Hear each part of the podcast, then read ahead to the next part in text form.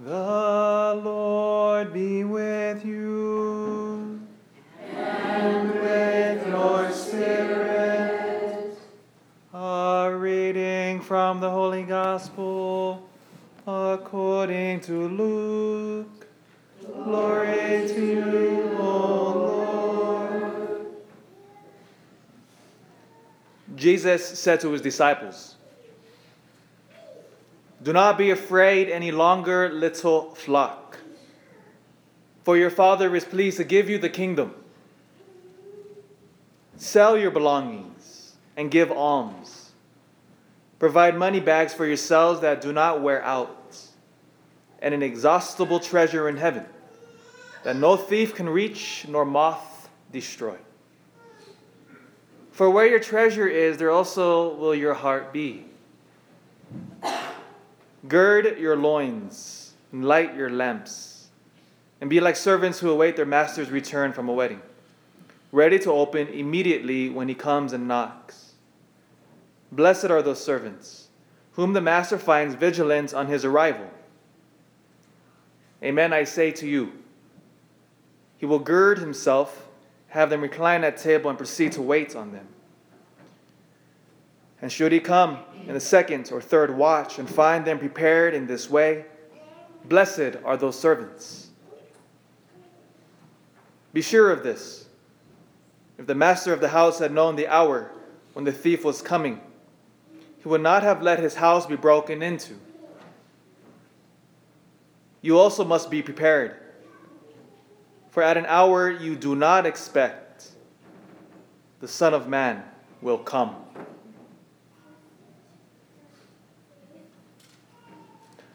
The Gospel of the Lord. Praise you, Lord Jesus Christ. Well, good morning, everybody. Well, I apologize for being later than usual. It's been a crazy morning in Portola. It's been crazy. First of all, uh, there was an air raid malfunction, so the whole town was woken up. It was going off like 20 minutes or 5 in the morning. The whole town was just standing up there like, what's, what's ha- we're being bombed by the Germans. The Germans are bombing us again. So it was, yeah, it went off. And then I was, I was going to come here pretty early on time, but then after Mass, somebody collapsed in the choir loft, and we had to call an ambulance, get them all situated. So we're, so that happened after Mass. She's okay, praise the Lord. It's a diabetic thing. She collapsed. They called an ambulance. And on top of that, a woman comes up to me after Mass, says, Father, I'm being attacked by the devil. I'm possessed, and starts going off. And had to do a minor exorcism on her after Mass while the, while the ambulance people are in the church running around. I was like trying to pray. It was, it was crazy, crazy morning. But praise the Lord. Huh? You just roll with the punches, whatever life gives us. You just roll with it. Huh? But it's been crazy. Praise God, we are here. Uh, just a few things, a few announcements. Uh, this Thursday is the feast of the Assumption of the Blessed Mother into heaven. And for in the United States, it's the holy day of obligation for us. So this Thursday there will be mass, of course, in Portola 8:30, then an evening mass back here at 5:30. Uh, so uh, it's a holy day of obligation. There are certain liturgical days in the in the year where the church places uh, the weight of a Sunday obligation upon their sons and daughters. So this Thursday is a holy day of obligation. So again, it carries the weight of a Sunday. So if you're if you're deathly ill, or you just your schedule simply kind of allowed to go to mass, the sons and daughters of the church must be at mass huh? Thursday. So it carries the weight of it, and so it's a beautiful day when we praise the Lord. So that remember that Thursday, 5:30 here, and then of course back at Portola in the morning. In the name of the Father and the Son and the Holy Spirit. Amen.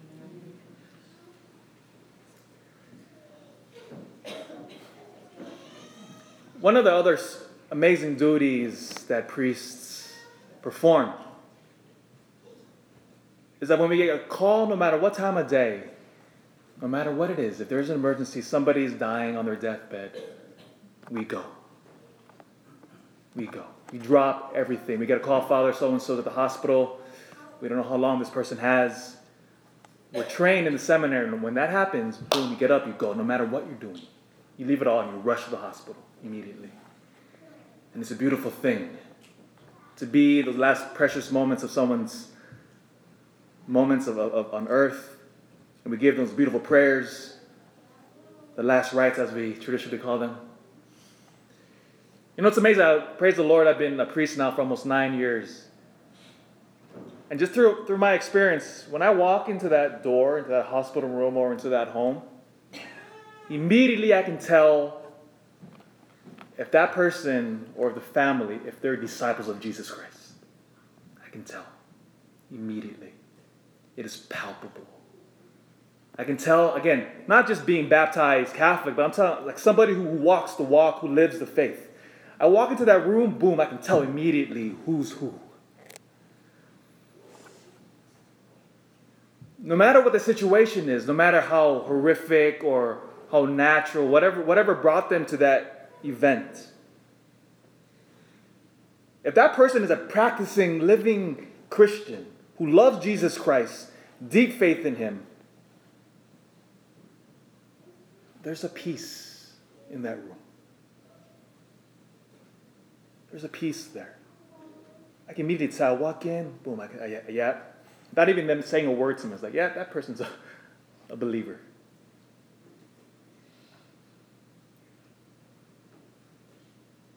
Because this idea of death, right, that which we all come to face sooner or later, is the greatest foe for us. It's one of the greatest problems we face. And we see this powerfully.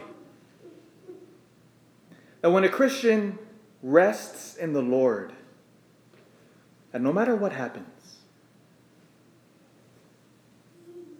there's a deeper reality happening. Know, one of the first persecutions against the church, in the early church, of course, as I've preached about in the past, was by the Roman Empire. Remember, Rome at the time period when the church was just getting off the ground, we were a tiny little flock, persecuted by the most powerful empire on earth. And in the year 203, the, the Roman emperor at that time period was a man by the name of Severus. Emperor Severus. And at this time period, the Roman emperors fancied themselves gods. And so, if you were going to be a good Roman citizen, you had to do your civil duty and offer incense to the Roman emperor. And guess what our ancestors said when they demanded that of us? No. We'll be good Roman citizens, we'll do our duty, we'll pay whatever we got to pay, but I will not offer incense to the pagan gods. And oh, how that infuriated the Romans. You irritating Christians. Why won't you just get in line, behave like everybody else? And we said no. In one beautiful account, we have this transcript still. In the year 203, a, a group of Christians were rounded up. They brought before the Roman governor it was the city of Carthage, which is today modern day Tunis in Tunisia. Carthage was a mighty, mighty city at that time. They rounded us up and they said, Offer incense to the Roman emperor. No. Throw us back in jail. A couple days later, brings us back in. Offer incense now, you have another opportunity. Deny Jesus Christ and offer your incense. No. So we sentence you now to death. And they bring them to the Roman stadium there. So think of the Roman Colosseum, but on a smaller scale. They brought them to the center of this arena. The crowd, the bleachers were packed with people, screaming people. Because at that time period, this was their sport, this was their football, this was their basketball. This is how the Romans entertained themselves. They would watch slaves and criminals be brought to the center and killed for sport. That was their entertainment. And they bring them down to the center of this arena. The ground floor was covered in sand. Which, by the way, this is where we get our word arena. You know, we call arenas, sporting facilities, arenas. This is where it comes from. Because the word arena in Latin means sand. Now ask yourself, why are they putting sand on the bottom of their arenas at that time period? Because when blood would be spilt, all you got to do is what?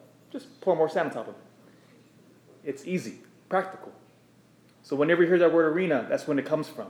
Roman period of when they would kill for sport. And it said the Christians, as they, as they gathered there together in that Roman stadium, they unleashed lions upon them. And right before they, they unleashed the lions, it said that the Christians gathered together in the center of, of, of the sand and they started to sing church hymns, which they learned at Mass, singing psalms. The crowd looked at the Christians and said, Why are you afraid? They were stunned in silence. So, again, picture in your mind's eye a, a stadium packed, screaming for your death. Lions are literally on chains, about to be unleashed. Hungry lions. And then the Christians are hugging each other, praising God. They unleash those lions upon them, finish them off with the gladiators that they send them in to, to, to make sure that nobody was alive. And the people in that crowd walked away from that arena stunned. What is it about you that makes you different?